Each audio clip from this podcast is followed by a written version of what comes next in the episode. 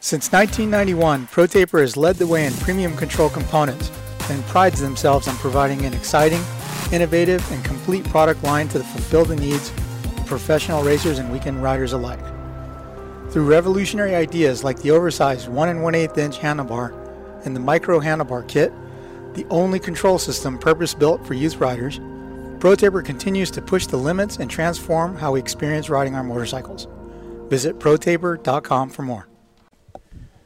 Good morning, everyone. Welcome to the Kickstart podcast presented by our friends at ProTaper. Um, it's the Monday after Motocross of Nations. And Anton, I know that you watched it as a diehard motocross fanatic. I watched part of it. Anton or uh, A Ray and Chase didn't even know it happened. Yeah, I mean, I knew it happened, knew it obviously, happened, yeah. but yeah, I, did, I didn't. All, all I know is Italy won. That's it. I don't know who got second or third. I don't know what happened. I, I'm sure Herlings was good, but other than that, I don't know. I don't know shit. Yeah. So how was it, Anton? Did you did you wake up really early and watch it on on uh, the pay per view thing? Yeah, I did. Yeah, I woke up. Um, I woke up at like four on Sunday, and then I was like, "It's too early. Like, I'll wake up later and then come back to it because it was only the B final then." Yeah. And then uh, I was like about an hour behind everybody, but it was good. I mean, that was. I was really skeptical that the race was even going to happen. I'm very glad that they pulled it off. Um, you know, just even to just see Tony get what he did, uh, and that was a solid race because it was pretty diverse. I mean, that's as equal of a playing field as you can get with rain and sand and mud and all of that. hmm But yeah, that was that was an awesome race. You know, Uh, what? yeah, it, and it didn't did look like great. there was many people there, right? Did they No. have a cap on spectators? I'm sure they did, and then that's not necessarily like the biggest venue. It's all it's all kind of in this little hole, and then there's a bank that runs all the way around the perimeter of that track. Because I went to it a couple years ago. It's really cool. Um, and then you can see how there's those hard curb walls like along the outside. Mm-hmm. So it's not like you can fit all that many people there. But then I'm sure with like the situation that we're in, plus the weather, plus everything else going on, I'm sure people were just like, yeah, we're good, you know. Mm-hmm. So, but yeah, it wasn't it wasn't all that big, but hey, you know, the, I'm sure the Italians that were there like enjoyed the hell out of it. Yeah. Yeah. So I got to watch the third moto kind of dangerously as I was driving because I had, uh, you know, my Italian buddy, Mattia, mountain bike Mattia guy from Italy. He's he's here and he's uh, studying to become an airline pilot, or he's actually a pilot already, but he's getting his commercial or his private hours so that he can be a commercial airline pilot. But you know, he's Italian. Does nations in Italy. He's watching on his iPad as we're driving to Snow Summit to go riding yesterday, and it's pretty funny because you know he's about as invested in the Italian team as anyone here would be in the U.S. team, and he's just freaking out when Lupino gets booted off the first turn in this last moto and cuts like half, you know, cuts behind the TV cameras and all that and joins in. He's just like, oh my God, Lupino is, he's fast, but he has a track record and a history of buckling under pressure like mm. this and doing stupid shit. You know, and then they're talking about the, the penalty and what the penalty could be, and then the positions he'd have to make up to overcome the penalty if it was a 10 point penalty. Yeah. And then I guess he ate shit again on his way through the field, but like it was so Oh, yeah. it was funny because. Mattia watching it in my passenger seat of the Sprinter as we're driving to Snow Summit was as uh, he was as en- enthusiastic and into it as if he was there in person. Oh You know, wow. Obviously, he's Italian, right? So it was it was just super cool to uh, hear his take on it and and see how he how excited he got when they did win. And instantly, he started getting texts and phone calls from his friends in Italy that were at the race. Oh wow. And then through the day at Summit, while we're riding, we're on chairlift. He's looking at his phone. He's showing me stories, Instagram stories of his friends in Italy, and either he's all, "Dude, it's getting wild." oh shit, that's I was awesome, like- man. I'm like, "Oh, I got to ask Anton, how many gallons do you think of limoncello got consumed last night?" Oh yeah, I bet a lot. I was wondering how much like Tony stayed and partied, you know, because like, you know, back in the day, like when you were going to it, he was the guy that was like really getting turned on. mm-hmm. Uh, but now you know it's championship contention. He's got a one year old. He's got the kid. You know, he's kind of banged up. I'm. I was like, oh man, I wonder if Tony's just like, no, we'll just fight it through and then No, he enjoy the was big sending. I guarantee you, he was sending it. Yeah. but that was so awesome. Like I'm so pumped for all of those people, especially for it to happen at Italy. You know, Yeah. like Italy is. Even they said something, and it's only the fifth time that the race has ever been held in Italy. Mm-hmm. And that's kind of surprising because anybody that's ever gone there can like kind of speak to this. It's motorcycles everywhere. You know, mm-hmm. that's such a like motorcycle country. You'd think they'd have it way more often. Yeah. And then other news, they said that uh, the Des Nations next year is going to be at Redbud Red Bud again. Yeah, That's awesome. I'm excited. It's Yeah. kind of crazy that's going back to the exact same Yeah. venue, right? Yeah. It's like second try. Here we go. Yeah, second try. Yeah, yeah. The first time it like rained really bad and the track was all shitty. I guess they, the way they prepped it is so much different than it usually is. Yep. That's what it threw a lot of people off. I guess um, a little bit more. Had a, a bit of a harder base, I guess, with the rain and everything. I don't know. Threw the guys for a bit of a loop. Man, Anton, were you bummed that you didn't get to go to Italy? Uh, like up to Thursday, I wasn't. You know. Yeah. And then Friday night, I started watching the um, the parade that they do. You know, like of all the teams going through, and I was like, "Fuck, man, I wish I was there." Yeah. And, then Anton, let me ask you this: Could you have gone? Could I have sent you as a a journalist? Uh, I don't or- think so. I don't think so. Um, just because of like the the testing and the quarantine and the vaccine and all that stuff, I just don't think that it's possible for us right now. Mm-hmm. You know, to go over there. Because I mean, I know when Um, you when the U.S. pulled out, even though even it had the U.S. gone, it wouldn't have been a typical Anton trip to Europe because you no, would have been I'd have quarantined been with like the on team. lock and key. Yeah. Yeah, there had been no uh, there had no been li- no late night espressos in the yeah. streets with What- your legs crossed with a scarf. but like I had even been thinking about it too. You know, I was happy to be home, um, and if there was one that I was gonna watch from home, it'd be one where it just completely like dumped rain all day because like that didn't Yeah. look fun. Yeah. Yeah. You know, just getting all your stuff just soaked. But um, yeah, no, I was bummed not to go because that like that was exactly you know all year as I was thinking about going over to the nations. That's that was what I wanted to see. I wanted to see Jeffrey just like kick ass on the sand, and I wanted to see Tony do well one more time in Italy. Uh, so it's a bummer not to see that in person, but I mean that's a very privileged statement. I know I've been very like lucky to see them ride a bunch anyway. Mhm. But um, yeah, that was I mean that was a great race, and I think if you had put the U.S. in there, honestly, like I know this sounds like really really bad, probably better that they didn't go because that kind of condition and that kind of track. I mean, even really good teams were having some issues. They would have podium for sure. It would have been very close, but um, it would have been like, hey man, you know, there would still been some blowback because they didn't go over there and win at like a B rate Des Nations like all these other people claim it is. Like there was a no win situation, you know. So had our team gone, it was with Barcia, Hampshire, and Sexton. Mm-hmm. Who do you think would have been the star performer on the U.S. team in those conditions? Uh, I'd have to. I would like to think Barcia. Yeah. Um, Yeah. you know, just because he's so wild, like it'd be see, it'd be fun to see him go heads up against Jeffrey, who's like such a tactical guy in the sand. That and plus But it was then, like, a bit of a sandier base too, and then you know Barcia's so good in the mud as well because it did rain. Yeah, I think Barcia would have excelled really well there. I think it would have been stressful Yeah. watching Hampshire. I, especially, yeah, and I, I even told that to my wife. Like with that slick base, like that would have been RJ's like demise all, Yeah. all the time. You know, like that would have been really really tricky. Yeah. Oof. Huh. Yeah, man. Well, was it a uh, a nail biter? I mean, oh yeah, it was a nail biter because I heard the whole third moto. But uh, any other notable things that you saw? Any surprises? Uh, well, it was cool because Tony, you know, was like he got up front.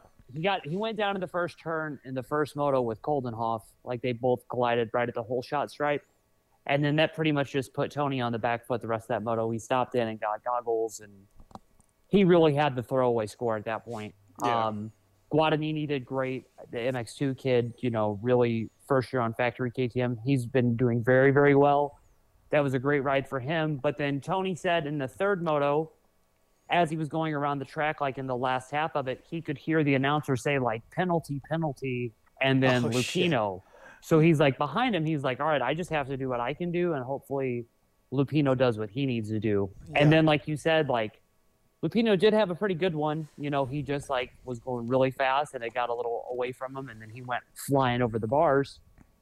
And then it was like this real nail biter all the way down to the last lap because you know, the guy that he needed to pass, he passed him, and then there was a couple reckless laps, and then they closed the gap back on him again. But I mean, that was an awesome race, you know. And I think Lupino crashing and then like passing the guy back and then holding off the charge, he more than made up for like the ten position penalty fuck up that he Sounds made, like you know, Wait, hold on. first Did he turn. get a 10 penalty? Yeah, 10 position. Oh, Yeah. wow. Holy shit. But there's a lot of people that are mad that they think he should have gotten disqualified. Oh, okay. I mean, But dude, it was like he like cut he a got- lot of the track He cut a lot of the track, Oh, and shit. like he came in at a very ideal spot. He, and he was on the outside of the turn. Like he would have really probably come around the first turn no better than like seventh or eighth, realistically, Yeah. if not that. Um. So yeah, he did make up quite a bit of ground. You know? It sounds like Alex needs to send this guy a sketchy shirt. I mean, I'll send him one, you know, if he if he needs it. You know, that that third moto crash sounds pretty gnarly. So I mean, I feel like he could win the he could win the sketchy award for the weekend. That'd be sick. yeah.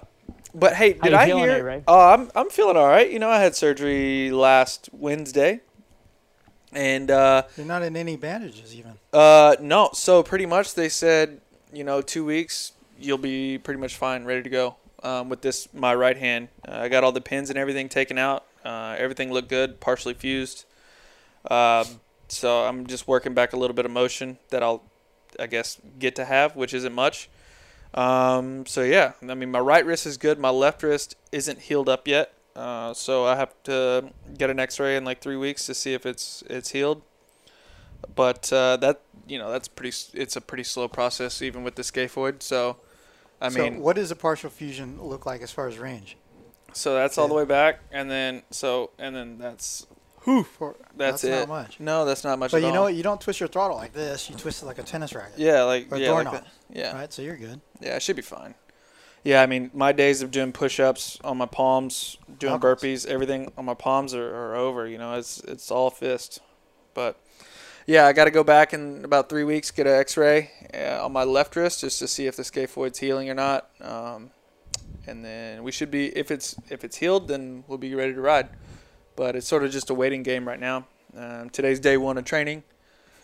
and fuck, dude, I'm I'm out of shape. I'll tell you what. It's been a you know long few months of me not really doing much. Obviously, I've been going to the races, doing stuff, but I mean, if your hands don't really work, it's kind of hard. I mean, you can do like stationary bicycle stuff and abs and You could have been running.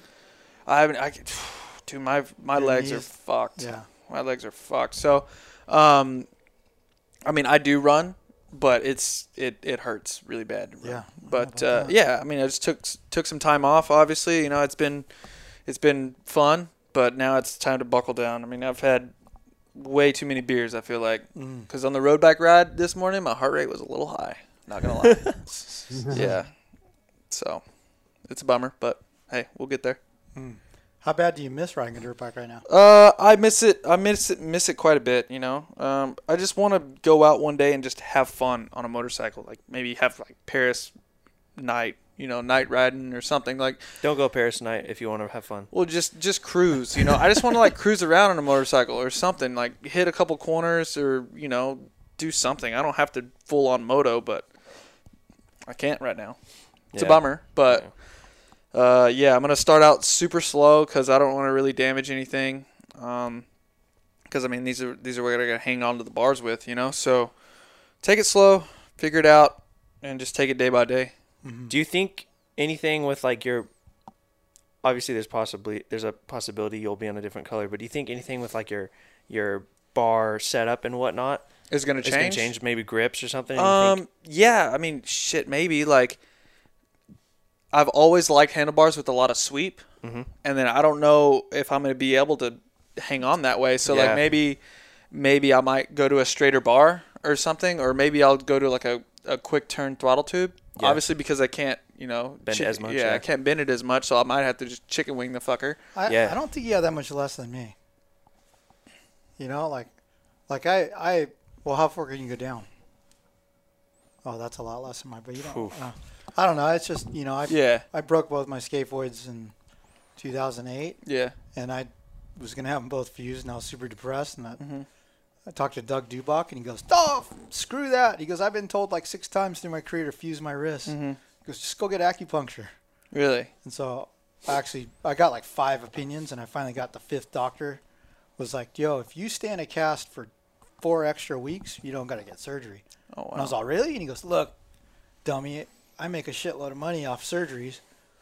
and I'm sitting here and telling I'm you. telling you, you don't get surgery. So I Yeah. believed him. He was the pitcher, the the surgeon for the Angels. yeah. He works Mm-hmm. on pitchers and stuff. So, so yeah, I didn't, and yeah, they hurt here now Yeah. and again. But I'd rather have achy wrists at my age than have fused wrists. Yeah. Fused. But I mean, I have I have full motion down, but going back, Yeah, That's like this one. Like I feel like I'm I'm pretty close to full, Mm-hmm. but like going up, I still have a little bit. But this is this one's not even healed up yet, and I still Yeah. have good range of motion. Um, but yeah, it's just uh, just a waiting game at this yeah. But like I mean, I was worried about the throttle, right? Yeah, yeah, exactly. you don't no. you don't twist it like that. Like you know, yeah, I'm a you bit know when you see nervous. someone, you go brum, brum, like your hand. That's not how you really do the throttle. Yeah. You, you, it's like a doorknob. Yeah, I'm a bit nervous too because you know, I mean, I've been able to bend my wrist, but like, it not.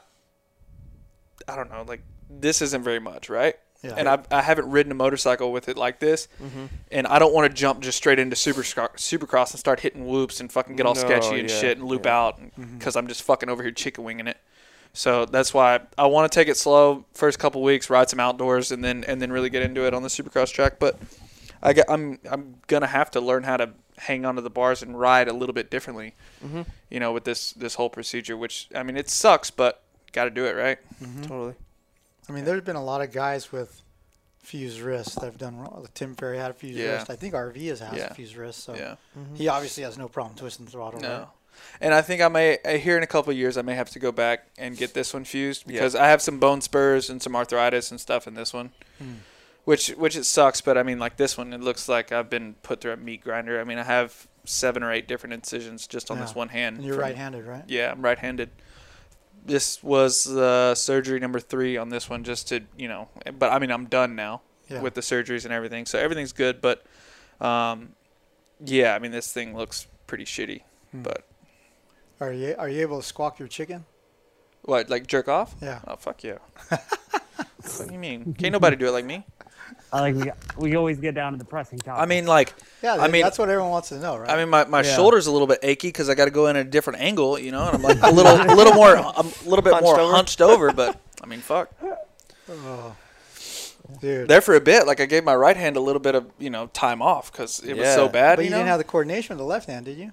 yeah, but it felt weird jerking it a different way. You know, Yeah. and you're like, oh, this is different. You know, our buddy Chris Cooley that runs CCR Sport. Yeah. He uh, when he he was in two casts, he discovered that he could use a baggie, lotion, and the couch cushions. What the fuck? Yo, That sounds messy. holy shit! Could you imagine like, like just like someone just walking in on him and doing like Yeah, the fucking couch the- cushions or something? Banging something? the couch. Holy cow, dude! There's no way. Yeah, I'll just stick to. Fantastic content on this morning's Kickstarter. Dude, I know, right? I mean, say. no, lefty, dude, going left, it's like banging a whole nother chick. yeah. Yeah. That doesn't Isn't that matter. funny though? How soon did you figure out how to jack off? Like I remember when I did my arms, I was like the third thing I did. Yeah, right? Exactly. Like, all right, how do With I? your feet, Yeah. yeah. yeah. the yoga finally paid off, Chase. He's over there. Yeah, he's over there freaking trying to stretch, trying to do put his put it in his mouth. No, need cut that's vertebrae like- out for that. That's like one of the first three things you you figure out how to do. You got to figure out how to wipe your ass. Yep. Wipe your ass. Jerk off and Drink fucking- water. um, yeah, eat food, nourishment, jerk off, and shit. That's the, the three things you got to figure out whenever you break both of your wrists. Oh my god! And, and, and listeners out there, mind you, the content is thus because we didn't get any suggestions on on what to talk. Yeah, about. Yeah, what what the hell, get. guys? Come on. Nobody said anything. You got you got any ideas, Anton? uh, I mean, I don't know. I, I, I don't know what you guys want to talk about ever. Yeah. I mean, shit, we can talk about anything. We all You had talk an about idea. we all talk about so much all the time though. It's it's like hard to like okay yeah we're gonna bullet point these things down. Maybe Yeah. that's what we have to do from now on. Like you know I don't know. Yeah. Have you heard that Yoshimura is now making bicycle components? That's right. Their first product to market, the Chileo pedal, was over two years in development, and now they're ready for your mountain bike or BMX bike. Made in the USA and available in two sizes, you have to see these masterpieces of machining to appreciate them. They're most likely the last pedals you'll ever need for your bicycle. Now shipping worldwide, check them out at yoshimuracycling.com. Hi, Swap Moto Live listeners. This is Alex Martin. At Arai, every helmet is handcrafted with dedication to pursue gains and protection, and that is exactly why I choose to race in an Arai helmet. This lifeblood of obsession with protection is driven by a single shareholder and runs through every person who builds an Arai helmet. This is what sets Arai apart. This is Arai. Since 2005, Risk Racing has been a leading innovator within the motocross industry, all while doing it in their own unique way. Whether you are looking for the premier motocross transport system, the Lock and Load Pro, or the EZ utility jug, the fuel can of choice for me, SGB Racing's Alex Ray, Risk Racing is there to be your go to motocross shopping destination. Head over to riskracing.com today and see their entire product line. Use code SWAP at checkout to receive 15% off the entire purchase. Hey everyone, Donn Maeda here. Over the past 20 years, I've built a ton of cool motocross project bikes. When it comes to choosing a great wheel set, my first call is always to the crew at WUSA. Importers and distributors of Talon, Kite, Haan, and Edge hubs, the wheel building team at W is unrivaled when it comes to lacing them up to DID or Excel rims. Let's be honest now. Next cleaning air filters or changing oil, tightening spokes is one of the most tedious jobs when it comes to working on your bike. When it comes to wheel sets from W, though, you know that they'll stay straight and true, and the spokes will almost always stay tight. There's a reason that factory teams and top riders everywhere rely on W. When it comes to anything wheel related, your one stop shop is WUSA.com. Check them out. Hey, this is Colt Nichols of the Monster Energy Star Racing Yamaha team, and I rely on Guiltless Food Co. to keep me fueled properly, feeling 100%, and is super convenient. It's healthy food that doesn't suck. Sign up at guiltlessfoodco.com. Out here, on the edge, failure is no option. Here, you don't compromise. Off road, on road, on the track, off the grid. Sunstar sprockets and brake discs come installed in more motorcycles and all terrain vehicles than any other in the world. Period. The engineers who design your bike trust and spec Sunstar for the same reason you should. Because here, on the edge, failure is no option. Sunstar, number one in sprockets and brake discs. What's up? This is Christian Craig. As a motocross racer, being in top physical shape is a must, and my favorite way to train is cycling. And whether it's road biking or mountain biking, I rely on Roy Cyclery to keep my bikes in perfect running order. Roy Cyclery has been servicing Old Town Upland, California since 1962. Mention the Swap Moto Live podcast for additional discounts in the shop. Hey guys, it's Ryan Villopoto. Now that I'm living the retired life and not bound to factory team sponsors, I'm able to choose my partners when it comes to building my bikes. I choose Backyard Designs to create my motorcycle graphics because they do a great job. Their kits look great, go on easy, and last long. Backyard Design has the most comprehensive and user friendly graphic website in the sport. Use the discount code SWAPMOTO at checkout for a discount at backyarddesigns.usa.com. All right, so I was driving in and I'm like, you know, okay, so this morning I was at Roy Cycler at 7 a.m. this morning Holy shit. Damn. because uh, have either of you guys met Lala, the lady that used to run In Cycle? Yeah. that is yeah. helping. She's Roy's? working at uh, uh, what's it, Cycler USA or USA Cycler? Yeah, I don't know, but she's helping Mike at Roy's quite a bit. Right? Oh, okay. That's good. And so she also runs a race team. I think it's called 3T Racing or something. It's like a, you know, grassroots and Yep. elite level mountain bike team. But she wants to start this cycling podcast, right? Yeah. And so because, you know, Mike is our common friend, he puts me in touch with her. I told her everything to buy, what programs to get, and everything. And then, yeah, I thought that was it. Then she's like, no, no, you need to come show me how to do it. Oh shit. So I'm like, okay, you know, she's a great friend of Mike. She Yeah. helps Mike with Roy. So I Good friend of mine morning. too. Huh? Good friend of mine too. She Yeah? helped me out whenever I was on Oh, InCycle. Yeah. Okay. So I go down there and we uh, we do a podcast this morning, like the debut. Uh, what'd she call it? Dude, I can't even remember now What? the name of her podcast, but it's a it's a cycling Yeah. thing. But uh, she made me host the first one so she could watch how my my tempo and stuff. Yeah. So Mike was a guest, and then there's two co-hosts. There's Lala and Jay. Mm-hmm. But uh, but yeah, so I was there doing this podcast this morning, and I, I even forgot right now what the whole premise of me telling you this story. but yeah, I helped them e- export it, everything, and get it out there. But uh, yeah, That's freaking What, badass. what was my fucking point of this? I think a You're- topic for yeah, us. you're tr- yeah, talk you're trying oh, to get. topic. Oh, oh, yeah, yeah. So she was, you know, talking about stuff, and it's funny because her and her co-host Jay, they like Googled me and did all this research on me and stuff. Oh shit. Okay. And so I talked a lot about like why I started cycling and why I like it and what it's done to change my life and stuff. But I was like, huh, you know what? We don't have a topic, right? So I was Yeah. like, we all love dirt bikes, right? And dirt bikes are how all four of us make a living. Yeah. Like, how do we start? Like, what's our 50 cent Cliff Mm. Notes version of why we started riding? So you go first, Alex. Uh, so pretty much, I mean, I was just sketchy from the time I was fucking born. you know, uh, my dad, uh, he raced dirt bikes. He came out to California. He he knows like Don, Gary Jones, uh, Clark Jones, really good like family friends with those guys. Yep. So I mean, I've had no lean suspension since I was like seven. You know what I mean? Like yeah. from the time I was born. But uh, but yeah, like my dad, um, he came out here, rode dirt bikes with all them, like did that whole thing, tried to turn pro, kept crashing, eating shit, getting hurt, had to get a job type deal. You know what I mean? Um, and then uh, and then yeah, I mean he was trying to have a boy, trying to have a boy. Had I had two older sisters, and he's like, I ain't stopping until I get a boy. So fucking finally, third try was the charm, and he finally got a boy. And I mean that's what we did. You know, as a family, all of us raced. Even my sisters growing up. Um, my dad just put me on a dirt bike whenever I was young, and then it was just, man. Honestly, it was Were you like born to be a racer? Like that's what it is? Like no, not really. I mean, at first, I that's what kind of like what I thought. You know, I mean, I went to public school all the way up until I turned pro. really? Uh, I yeah. wouldn't have thought. I went to like ninth grade. ninth grade. Yeah, I didn't learn shit. You know, but it's not like I listened or anything. But um, yeah, it was it was super weird. You know, um, growing up, my dad raced, I raced. The only reason my I feel like my dad wanted me to race to give him an excuse to ride and race. You know what I mean? So it was one of those things to where my dad would pick me up from school on Friday, drive all night. We did the whole Texas Winter Series one year whenever Oh, I was like seven. And we're from Tennessee, so it was like a fucking 12 to 15 hour drive every time. Yep.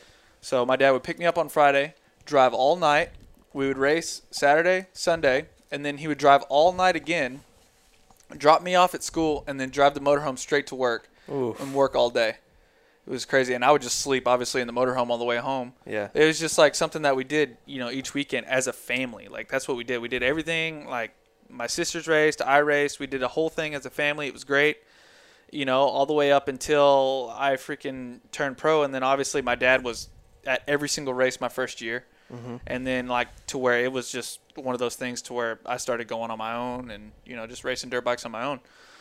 But I, he never thought that I would turn pro. We Yeah. met this guy Brian McDonald. Is that the guy I met?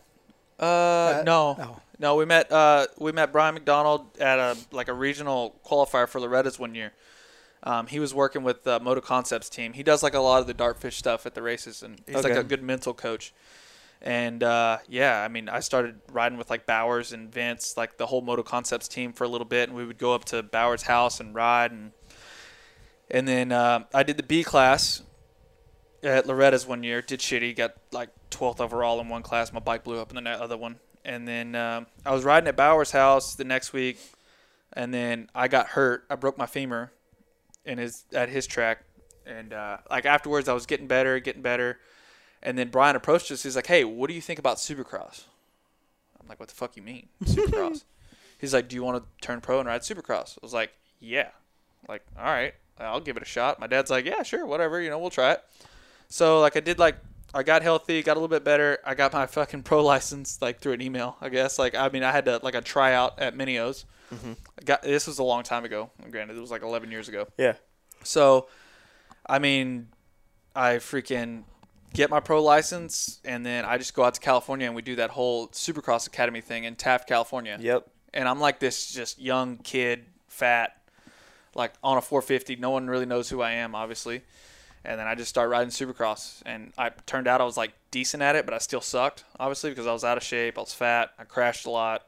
Um, I got hurt, obviously, because I was eating shit um, like every day. And yeah, I mean, I just started getting better and better each year. So I mean, my dad's like, "Fuck, man, I thought you were just gonna be a local hero and just get a real job. Mm-hmm. He didn't think that I would ever.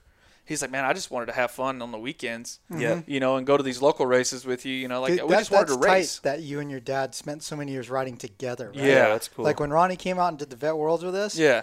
I was so jealous of watching you guys interact. Like Yeah. even though you weren't, you you didn't race that you're right? No, dude. Yeah. Every time the gate drops, my dad's on the gate, like he's fucking ready to go. yeah, like, but like watching you guys interact, Yeah. it was awesome, dude. Because like I didn't get to ride with my dad, yeah, but dude, I'm I, I really wish that I was born earlier so that I could have. But Mm-hmm. Yeah. yeah, that's sick. yeah. Me and me and my dad, we had to, we had this this whole thing, man, where we would freaking just go to the races and ride, and then half the time he wouldn't even be watching me because he's he. It always happened, like whether it be Lake Whitney or like in Florida, wherever whatever race it was, I was like on the gate or on the track, and then he was the race right after me. it always happened that way. So he's just- just sitting on the gate. he's the like, "Oh yeah, there he is." eh." You gotta tell the promoter separate us a little. No, no, he didn't care. He's like, ah, yeah, he'd be fine. Fucking, you know what I mean? Yeah, Yeah, I'd come off the track. I'm like, oh shit, my dad's out there. yeah. You know, I remember this one time at Lake Whitney, dude. Like, I mean, I was shit. I was probably 14 or 15. I was racing College Boy or something on 250F, and then like my dad, he was so serious because he was in the championship. Him, it was like him and fucking Dakota Tedder's dad, Matt Tedder. Oh. Yeah, whatever the guy's name is. And it was for the 50 plus, plus class. All right, comes down to the last moto. My dad's fucking serious. He gets up. He's like, he hasn't trained like all year, I don't think. And he's all like running around, like looking at the track, like getting warmed up, everything. Like his chest is all puffed up. He's like, oh fuck, I gotta win today. And he ended up winning like the, the fucking 50 plus class at Lake Whitney that year, dude. And yeah, I mean that's he's got three amateur championships. My dad, does. they're all vet vet class. Yeah, yeah. But that's still sick though. yeah, he he was a pretty good freaking rider. But uh, but yeah, I mean, he never thought that I would ever fucking turn pro. Mm-hmm. Yeah, so that threw him for a bit of a loop. But he's he's proud of me too. He's my biggest fan, Oh yeah. dude. I could get I could get last in the LCQ. Get him next week, bud. I thought you rode good. You know, and then you That's got all these other people's parents like fucking choking them out and Yep. everything. And you got my dad over there. Yeah, good job. Awesome. He's So like, rad. That, He's that's like- his rad. You could tell that about Ronnie Reyes. He he wasn't an early mini dad. No, no. He yelled at me one time. One time. And it wasn't because of my riding.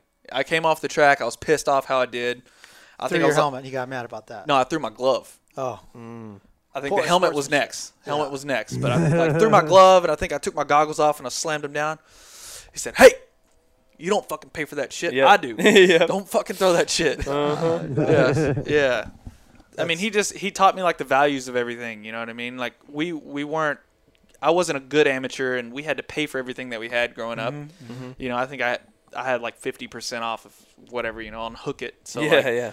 you know, I mean, my dad he he everything came out of his own pocket. So if I ever got pissed and I threw something, he fucking let me know about it. Mm-hmm. Yeah, that one time it. Yeah, that's awesome. I remembered it for the rest of my life. So Yeah. yeah. All right, Anton. I know your story a little bit, but why don't you tell it?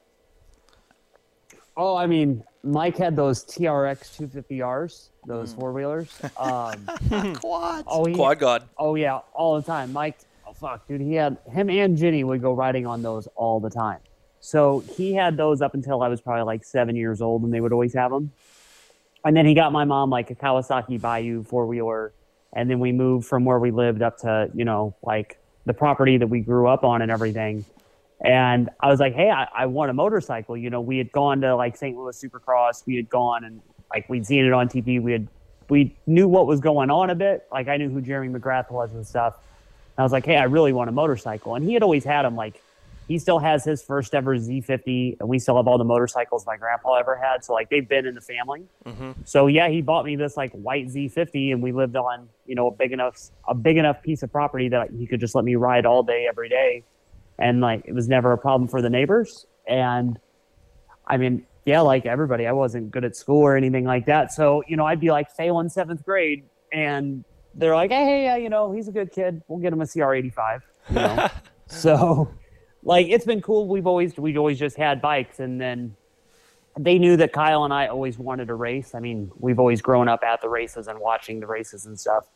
Uh, so yeah, when I was like 12, they took me racing for the first time, and Kyle went, and hell, was the first time I ever got to race anything. You know, after watching it forever, and from that point on, I was like, yeah, this is what I want to do. Like, there's I have to do something involved in racing at this point, you know. Um, and so, yeah, you know, like eventually figured out I wanted to do it in motocross more than anything, and that you know this is definitely the most fun because it's like the most young and diverse, you know, group of people that's around. We go see the most places. It's not just like little shitty dirt track here and there, like you know, stock car racing stuff would be. Or and I was never interested in NASCAR. Yeah.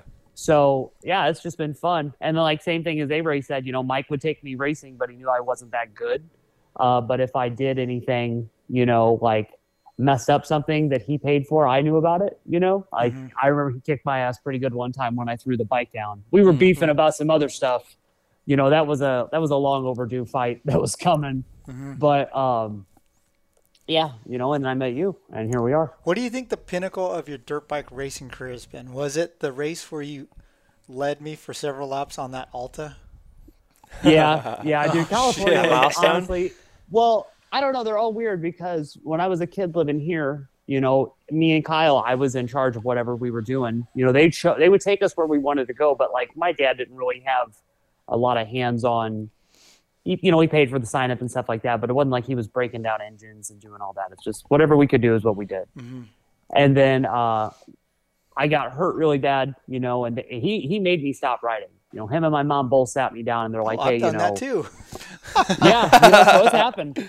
But he he sat me down one day and he's like, you know, if you get in a wheelchair like you almost did, or if like you you know scramble your brain bad, like really badly, he's like, I'm not gonna be able to live with myself over that. That I let my kid do that. He's like, you got to stop. Mm-hmm. And so I stopped for a while, and then when I came and met you and, and was riding in California again, that was fun because I felt like I learned all over again. Mm-hmm. You know, it was like I got to ride on the best tracks on the nicest bikes with all the best gear and everything. And then in talking to so many different people, you know, you and like seeing like all of our friend group and how good our test rider group is from like Pat Foster to like Rich Taylor to Mike Sleeter when he was around. Hmm. You just pick up on how good those guys are. And then, you know, over time, then talking to like Nick Wey and Adam Cianciarulo and seeing what those guys do. So I learned a bunch in that time. And that was fun. And then now, like, riding right now is fun. And I was just telling my brother this the other day because it's just for me now. You know, like, I just show up where I want to go. I go when I want to go. Like, there's nothing. If I ever want to do it, I can do it. And if I don't, I don't. And it's pretty cool right now to be in that, like, little stage before everything else goes, you know, topsy turvy in a few years, maybe. Mm-hmm. Yeah. Mm-hmm. So when uh when Michael used to fly out to California for like trips, like Yeah. like if it was his birthday, he'd say, "Mom, I want you to fly me to California to hang out with Don and his crew." so he would come out for like these little mini vacations, and mm-hmm. we'd put him to work, or he'd come out for our events and stuff. Yeah. But we'd take him riding and stuff. But uh, you you know my brother Ross. Yeah. Well, right. So like he has like nicknames for everybody, right? Like uh, he's you know talking boy, crackhead Michael. Yeah. You know stuff like that. he didn't know my Anton's name, so he called him the boy who went parasailing. Oh my God. There was this jump. Pale- parasailer. There was this double tabletop double section at Star West. Yeah. State Fair with Star West back then. And Michael fucking launched. Oh off my the last gosh. one was rolling down the windows and Oh my god. my remember brother I didn't see it, but I remember brother Hey, your friend, he went parasailing. hey, it was a big one. It was a big one. Uh, that was probably like one of the biggest like jump crashes I had ever had, and I had to get on a plane that night too. And I Oh. was just like, "Oh my god, yeah." Uh, that 'cause that it- was a hairy section. It's bigger than anything they have at State Fair now. Yeah. It's bigger than that finish line double. Yeah. Yeah. Just imagine Yeah, like jumping over shit. the bars on that and rolling down the window. Oh my gosh. So I Yeah. will I will say this because you guys mentioned something about like you had to get Anton to stop riding a Yeah. few times. Um, like my dad, he's never been you know like if I got hurt, like him or my mom, they've always just been like, oh yeah, well, he's like, you know, if I call him like, hey dad, he's like, what'd you break or something Yep. like that, you know, like Yep. that, and you know, it's never really been that big of a deal, you know, me getting hurt and everything, but like. I don't know if it's my dad's age and him getting older or what. I mean, hell, my second ever Supercross, I scrubbed a triple, and the first thing that hit the ground was my face, and I was fucking, Oh. I was like knocked out cold, everything. My dad's in the stands just snapping photos of me just laying there, like, you know what I mean? Like, no sympathy at all. Like, whatever. Like, hey, he crashed. He'll learn from it. Whatever. Yeah. The first time like I ever felt like my dad had like a lot of like sympathy was whenever I went and got my both my wrists done. I don't know if it was because like I mean, he's just sitting there like looking at me. He's like, man, like, man, if I ain't ever got you like into racing or anything, like, none of mm-hmm. this shit would happen to you. You know, your legs would be good, your wrists would be good, all this stuff. He's like, dude, you're fucking beat up. I was like, well, I mean, you didn't make me do it. I'm the one who's here wanting to freaking do it. You know what I mean? Yeah, but I don't look at know the wh- lifetime of memories you guys have together. Oh my, I, yeah, exactly. That's that's the one thing. That's what I told him. I'm like, dude, I wouldn't fucking trade it for the world. Like, I don't know what it is about riding dirt bikes, but it's so fucking addicting. It's like black tar heroin. Mm-hmm. It's one of those things. I have no like, experience with that, but yeah, I'm sure. I mean, well, no, I don't either. But all, what I'm saying is, like, whenever you hit a rut, like super good, Yeah. you just want to. I mean, it'll probably never happen again. You know, yeah. like I mean, that's what that I always day, tell but people. I'm just that- like it's like that feeling. It's like you're chasing it. Yeah. You're chasing that Constantly. fucking feeling constantly. Yeah, Mm-hmm. motocross. Your enjoyment of motocross is relies solely on your personal experience. right? Exactly. Like you go to the track and you see some goon on the on the vet track, and he's flapping his arms like a chicken going down the straightaway and stuff. Yeah. But when he clears a tabletop for the first time, he feels like Ricky Carmichael, right? Exactly. we totally. I think we all it doesn't matter what the level of riding is, we all have that good fucking feeling of Yeah. whenever we do something or accomplish something, it's just like holy shit, I want to do that again. Because Yeah. I mean, even at 53, right? I've recently learned a couple things, and that feels awesome, right? Like, Yeah. Like the other day, you know the the rut chase, the inside left rut at State Fair after the jump that should be the finish line jump yes, by the fence. yes. That inside rut's really good, right? I went Mm-hmm. into this rut a little too fast and was like, oh, but instead of like pulling the clutch and slamming on the brakes You like just I normally sat into it. I gassed it and was like, fuck it. If Yeah. I fall, I fall. And it went, bria. And I was like, dude, that's what it's supposed to feel like when you go through a rut. Yeah. Laid over and fast, right? Yeah.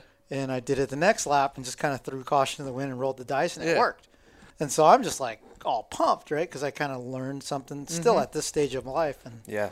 after all these years of, of riding. So that's what makes motocross so addicting, I think. Mm-hmm. It's fucking addicting as hell. know. Yeah. So how are you addicted after two broken wrists and Dude. broken foot and femur? So Dude, yeah. he, hey, he's big fucking Harley guy right now. Huh? No, yeah, no, Chase is no. he's He's a he's all things two wheels, dude. that was the first time I've ridden it in like a week. Next thing you know, he's gonna be a free rider. He's A gonna free be rider. yeah. Him and Raha are gonna be. I don't like jumping that much. Nope.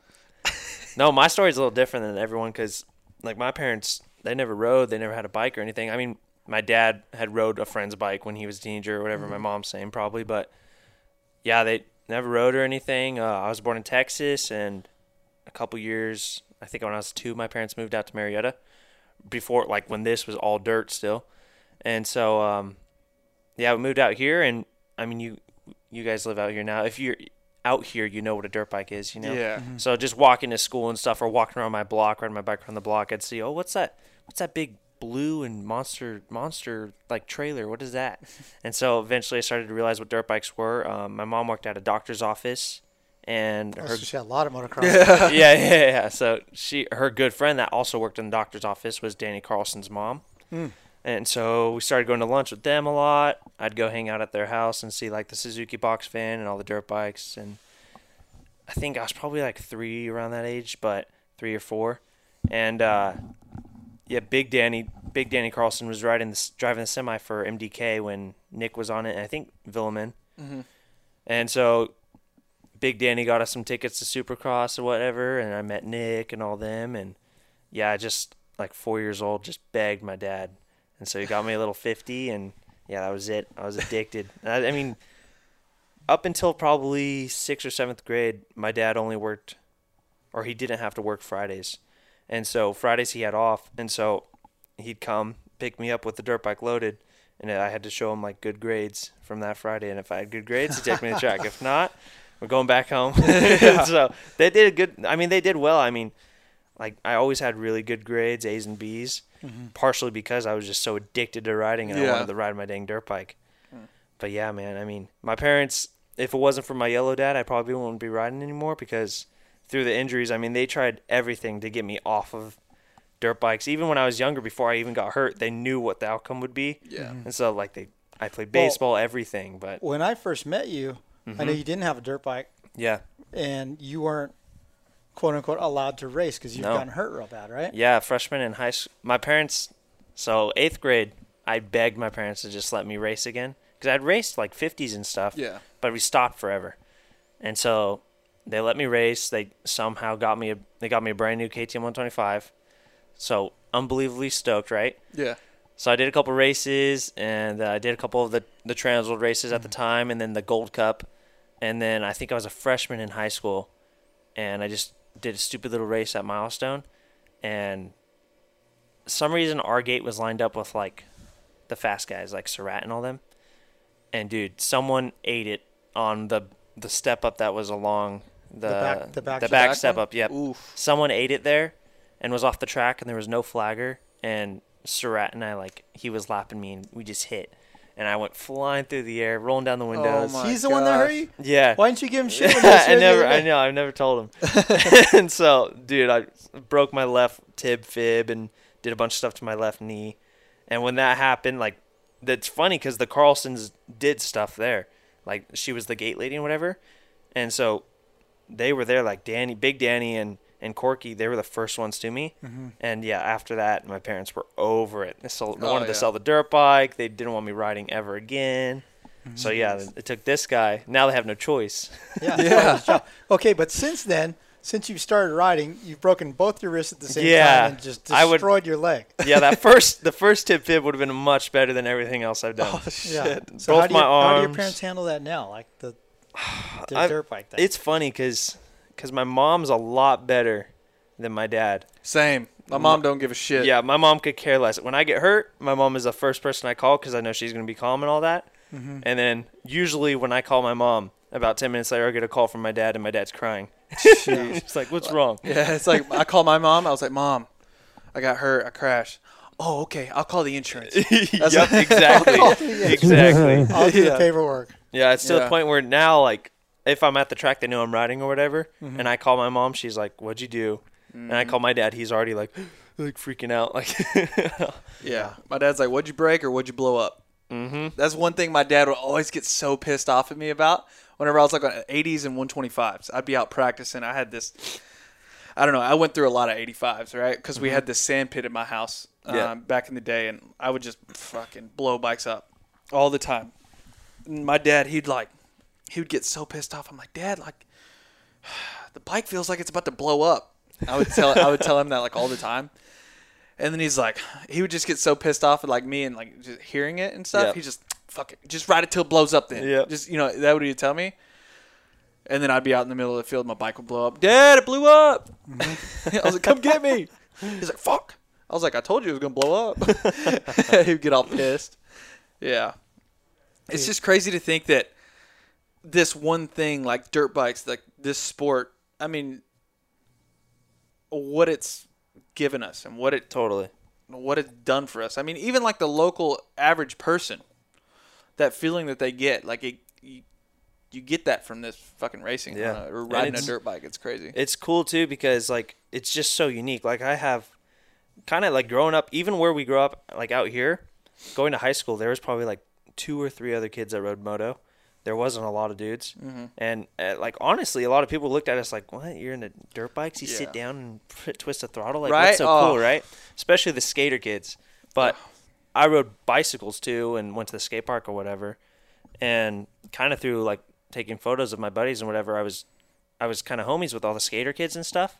And dude, they always hated on it. But like over the last year or two, everyone's gotten dirt bikes. A lot of kids I went to school with and dude, they all like just last week I had a message from this kid who was just a badass skater in high school and he's like, "Dude, I I don't even skate anymore. Like I'm so addicted to just riding dirt bikes. It's it's crazy." I remember my math teacher in seventh grade told me that uh, that I was like, she's like, "What do you want to do?" I said, "I want to ride dirt bikes." She's like, "Well, that's dumb. Like you're never gonna make money for doing that. All you do is fucking sit and ride around." Mm-hmm. Like, all right, yeah. I still remember the day that she told me that, what she looked like, everything. Sitting in class, I was like, all right, I'm gonna show this bitch. yeah, yeah. that teacher in fucking damn Milan, Tennessee, fucking told me that I couldn't fucking do something. Hell no. Yeah. You know what? I had a teacher once. like I was in honors English, Mm-hmm. and that honors English and those grades I got is the only thing that kept me above 2.0 in high school because I didn't give a fuck, right? Yeah, yeah. But we had vocabulary tests, right? And so the word, one of the words that you had to like define and write a sentence for was ruminate, R U M I N A T E. I'll tell you what, I still don't know what it means, but I wrote. Is that whenever you like masturbate and the door is closed in your room? Ruminate? You ruminate. But I was like, I didn't know what it meant. Uh, does it mean reflecting on something, Anton? Yeah. Yeah, so I didn't know what it meant, but I wrote, oh, you know, Joe heated up a, a burrito and went to his roommate's dinner. I remember Mr. Moore pulled me aside and was like, You think you're funny. If you don't apply yourself, you will never amount to anything. I remember he told me that.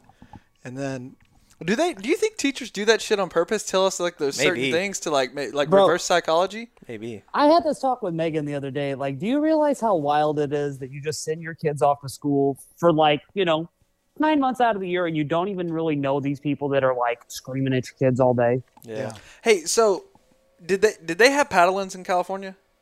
What? no, not my What? uh, when Where's I was that? in like corporal punishment, getting spanked.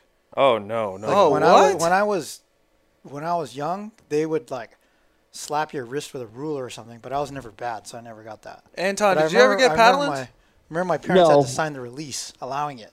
What the fuck? Yeah, dude. We don't. Bro. I mean, they can't even look at you weird out here. I got a paddling twice a week, dude. really? Yeah, people are like, dude, what's a paddling? I was like, well, they had like this paddle, right, with a handle, Yep. a paddle with a handle, and if you did something bad, or you fucking skipped out on detention or whatever, they'd fucking bend you over like the uh, the president's or not the president, The principal's the, desk. principal's desk, and fucking whack you Yep. in the ass. Jeez. Every two weeks, I would get one. Yeah. The worst thing we had was like they would, and they don't even do so it now. Swollen? Uh, yeah, no, it's permanently swollen. Cause no, cause like the teachers were like, hey, you have to sign a consent, I guess. Like, hey, Yeah, can we you paddle your kid, right?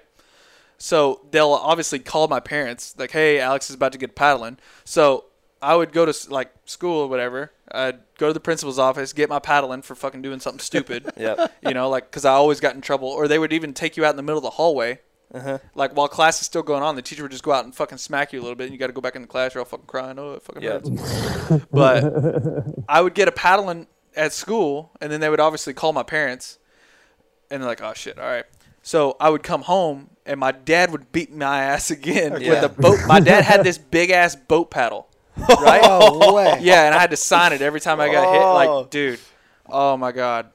You have no idea how. That's why my ass, I think, is permanently swollen. I think you're onto Yeah. something because, Yeah. dude, I got my ass spanked so many fucking times. Yeah, the worst thing they have out, they don't even do it now because I have three younger brothers that are still in school and they, they don't do nothing. But when I was in like elementary school and middle school, the worst thing is is you got like detention and what they did was they had a one table on the stage at lunchroom and that's where you had to sit and eat in front of everyone Right. else on the Oh, stage. yeah. shit. That's, I remember- that's public shaming. Yeah. I remember I got called to the office one time to get paddling, right? And the kid taking me up there, he was like a junior or something. I was like a freshman. He's like, "Hey, dude, like the paddling's hurt." I was like, "Nah, dude, they're fine." Like, yeah, they ain't bad at all. I'm a so veteran. yeah, yeah, exactly. I was like, "No, I'm used to it. Like, it's whatever. It's not that bad." Told the principal that I said that, and dude, the principal like got underneath it like a fucking golf swing or something. Dude, he fucking whacked my ass so fucking hard, my feet came off the ground. And then afterwards, he's like, "Sit down." I was like, "Can I stand, dude? Because my ass hurts." oh Dude, my the guy god. threw you under the bus. Yeah, he fucking threw me under the bus, asshole. See, I was a good kid. I wasn't. You know, I was I was a good kier, kid because of the fear of this mythical punishment that my mom instilled. My mom and dad told me about. So, my mom said that there is this like Japanese punishment for bad kids, Oh no. and it was called a yaito. What the hell is a yaito? And I don't know why, but my mom had this fucked up big toenail, right? And never grew right. and she told me it was from when she was bad when she was little. She got a yaito, and I'd be like, "What's that?" Like, well, we put a box match between your toes, and light it, and you have to keep it there until it burns all the way and goes out, and it'll melt your toenail, and your toenail will never be the same for the rest of your life. Ooh. I mean, maybe my mom had a yaito, and that's what why her toenail was fucked Yeah, up. maybe it but- was legit. But and she would say if you like throw it out and it falls on the ground, you got to start all over again, oh right? Oh right? my god. So just the fear of this fucking legendary mythical Yaito. If I was being bad, they'd go Yaito, and I'd be like, I'd be good. You know? yeah, my mom. One thing with like racing and my mom and me freaking being a bad kid, the like her fucking big whole like speech. It would be like, oh, you're gonna fucking act up? I will go out in this garage, put all your fucking dirt bikes in a Mhm. pile, and I will light, Light a on match. fire. Yeah, Yes. light it on fire. Yeah. Yup. Yeah, I heard that a lot. Yeah, mine was your bike will be at Langston's for sale tomorrow. Done. Fuck. Man, So- crazy.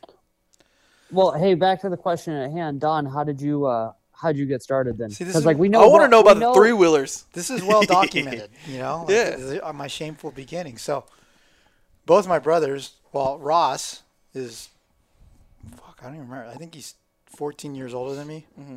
So I was a, I was a mistake, right? And I was I was, I remember being the age and going, was I a mistake? And my mom's like, yeah, you were a pleasant surprise. so, uh, both my brothers raced. My oldest brother John got fucked up a lot. And I remember there's a good point in my childhood where he was in a toe to hip cast for like a year. Jeez. Oh, wow. And I think it was he broke his knee.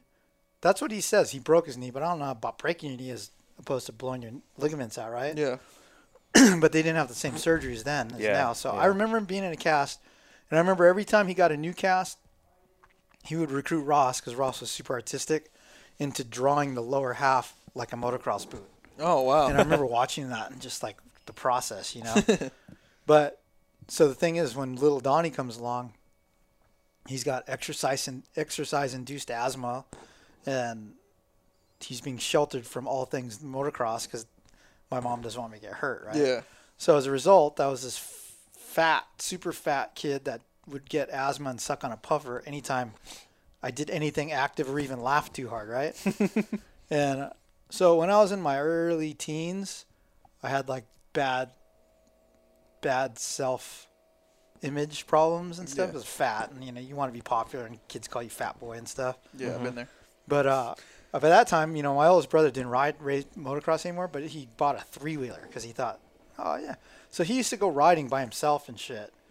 And when I was old enough, he's like, hey, you want to come? Come with me. And you know, I wore one of Ross's old motocross helmets, and I'd go. We'd take turns riding, you know, like out of Indian dunes and stuff. And then my dad, my brother John, goes to my dad one day. He's like, yo, man, Donnie's, Donnie's got some, you know, self confidence problems and everything, and every kid needs his own thing.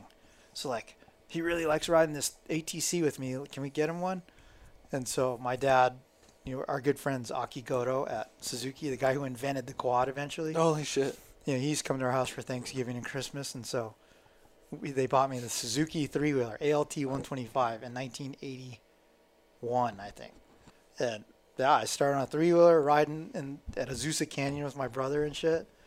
And of course, my dad is like, "Oh man, oh, we need to make the axle wider on that, like those guys that race, you know." so he bought me these axle spacers because no one made a wide axle for this trail three wheeler. So he got me these spacers and put tires. In. I raced a three wheeler race on this rigid three wheeler, and you know got smoked because it was a 125 four stroke with automatic clutch. That's all it took. My dad's all, that's it. We're buying a Kawasaki Tecate. so I went from a 125 four stroke bike with no clutch to a race three wheeler. Yeah.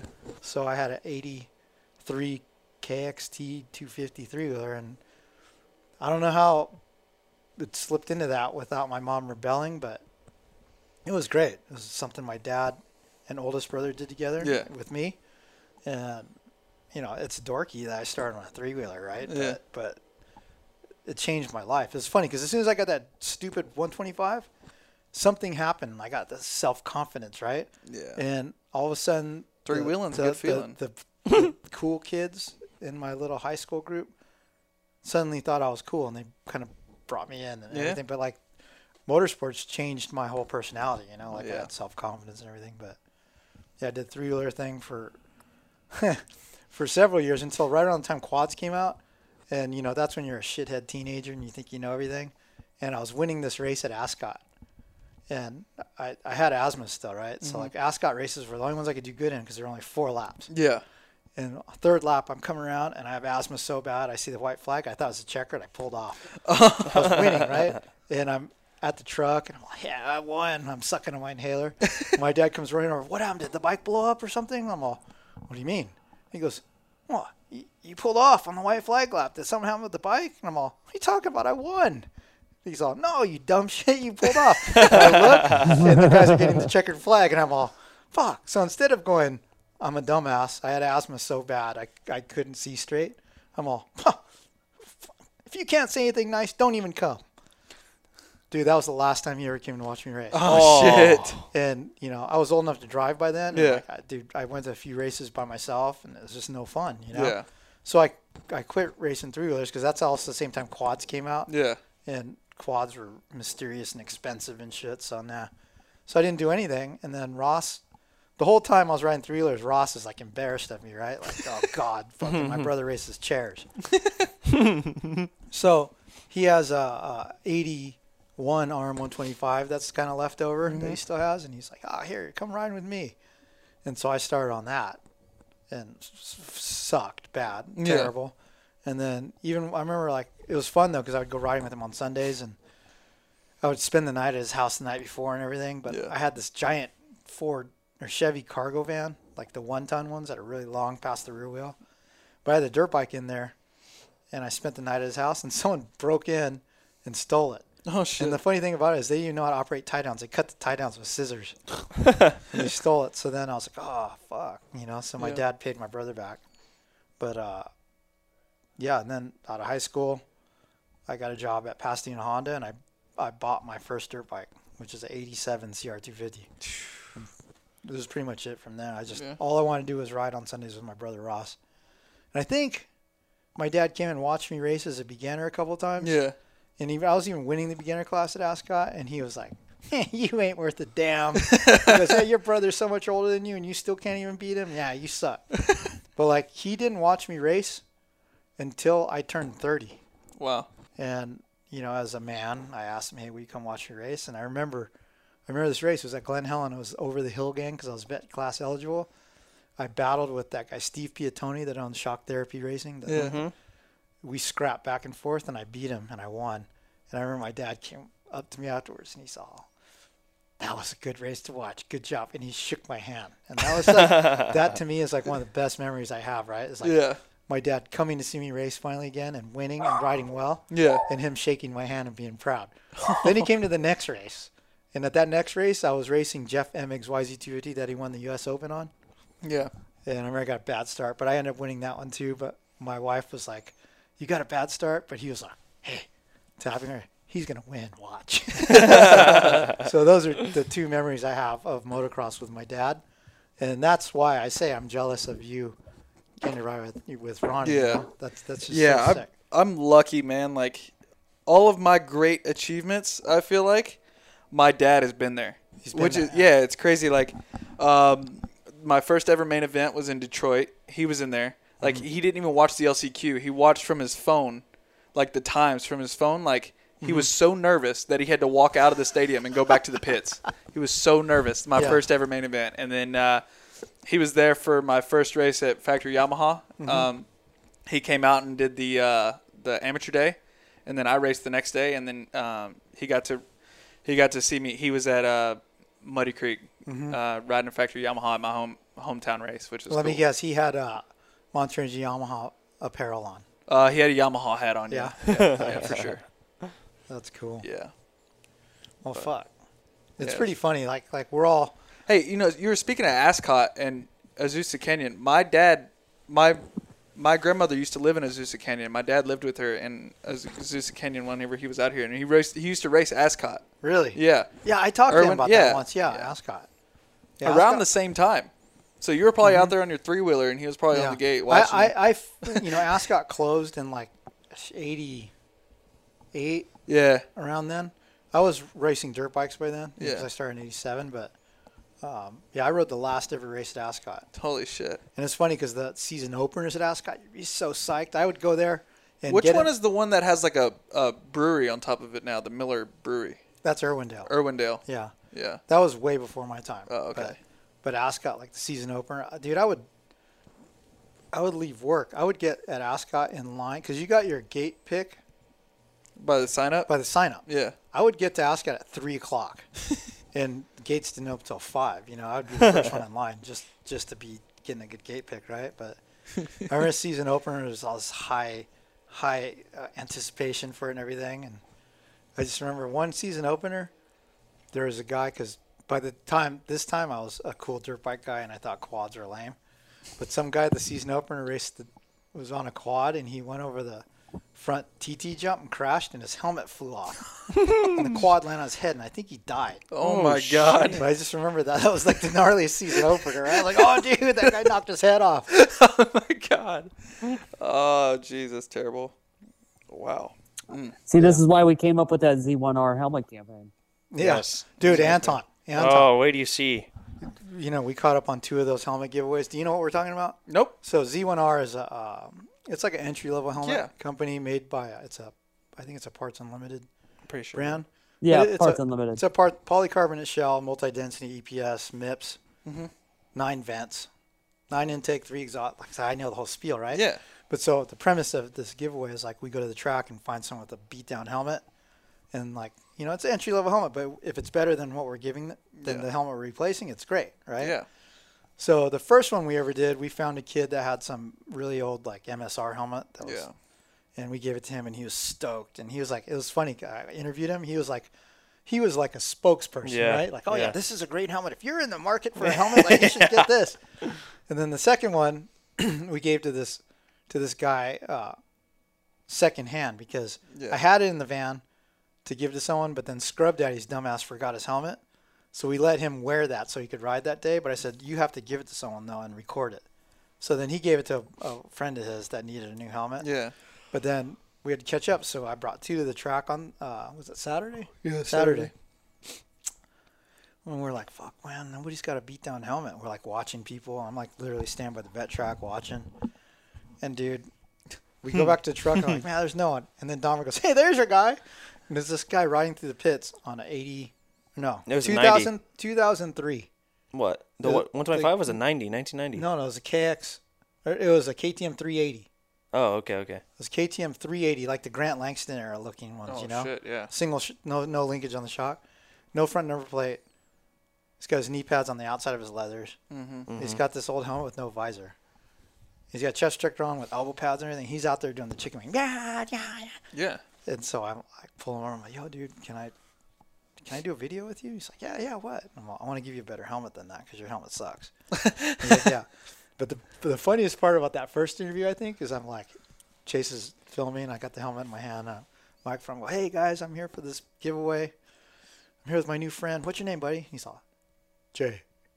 I'm all, you got last name Jay? He goes, he looks at the camera. Goes, no, just Jay. Shit.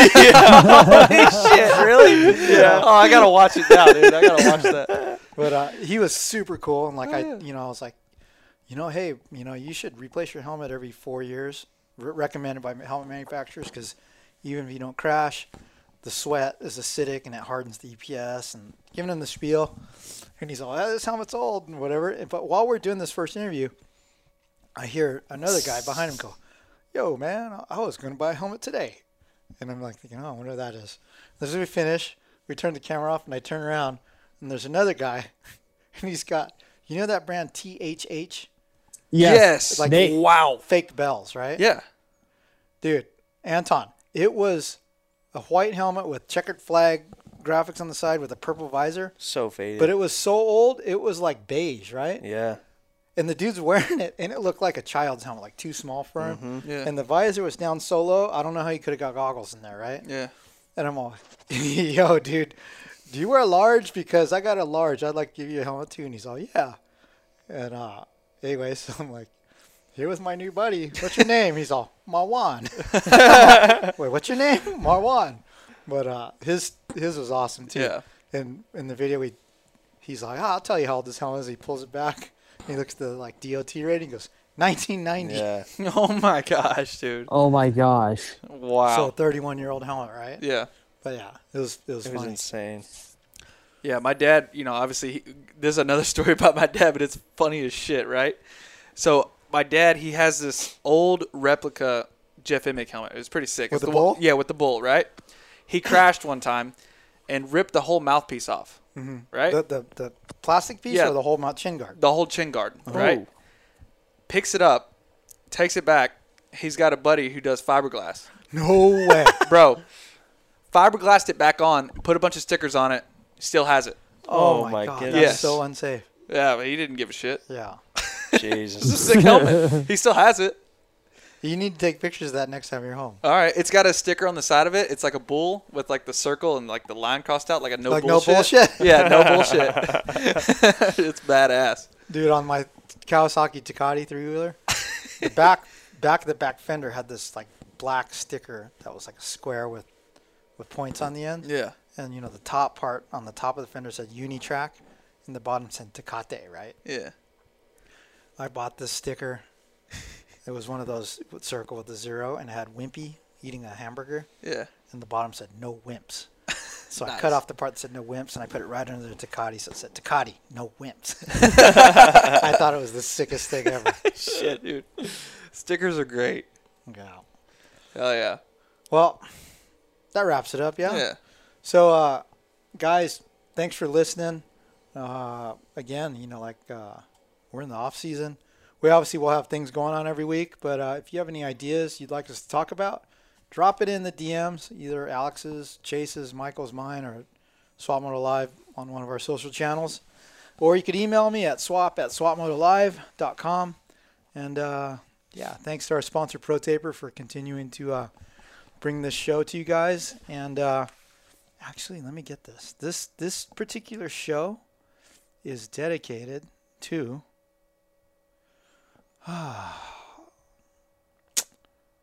Todd Litchke.